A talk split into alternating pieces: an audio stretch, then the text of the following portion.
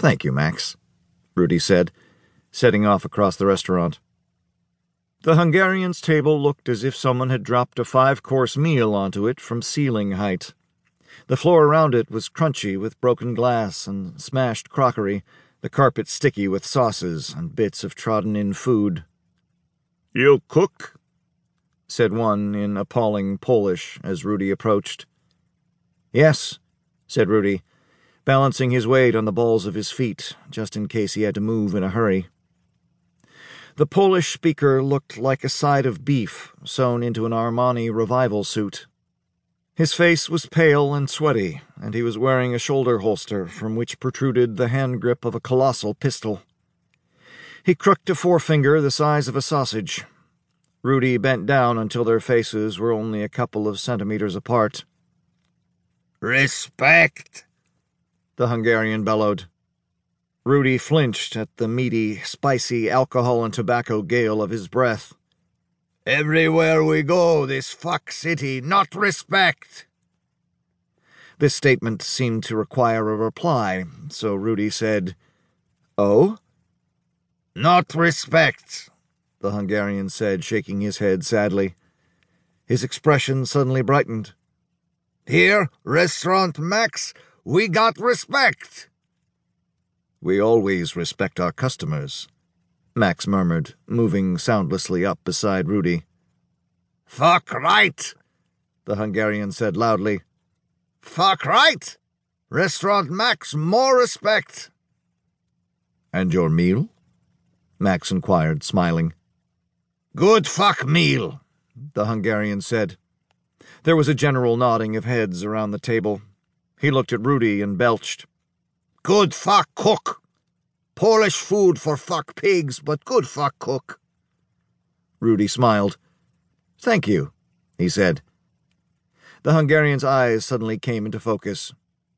Good, he said. We gone.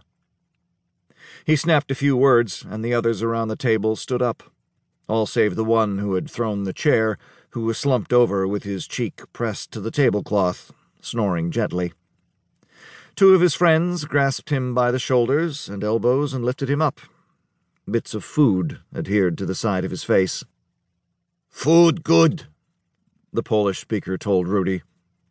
He took his jacket from the back of his chair and shrugged into it. He dipped a hand into his breast pocket and came up with a business card held between his first two fingers. You need working? You call. Rudi took the card. Thank you, he said again. Okay.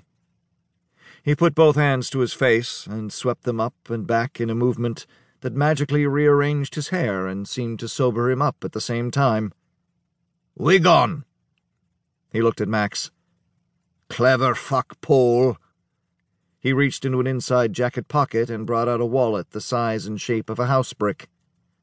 What is? On the house, Max said. A gift. Rudi looked at his boss and wondered what went on underneath that shaved scalp. The Hungarian regarded the restaurant. We break much? Max shrugged carelessly. Okay. The Hungarian removed a centimeter thick wad of zlotys from the wallet and held it out. You take, he said. Max smiled and bowed slightly and took the money. Then the Hungarians were moving towards the exit. A last burst of raucous singing, one last bar stool hurled across the restaurant, a puff of cold air through the open door, and they were gone. Rudi heard Max locking the doors behind them. Well, Max said, coming back down the stairs. That was an interesting evening. Rudi picked up an overturned stool, righted it, and sat at the bar, he had, he discovered, sweated entirely through his chef's whites. I think, he said, you should renegotiate your subscription to Wasawi Patek. Max went behind the bar. He bent down and started to search the shelves. If Wasawi Patek had turned up tonight, half of us would have wound up in the mortuary. He straightened up, holding half a bottle of Starka and two glasses.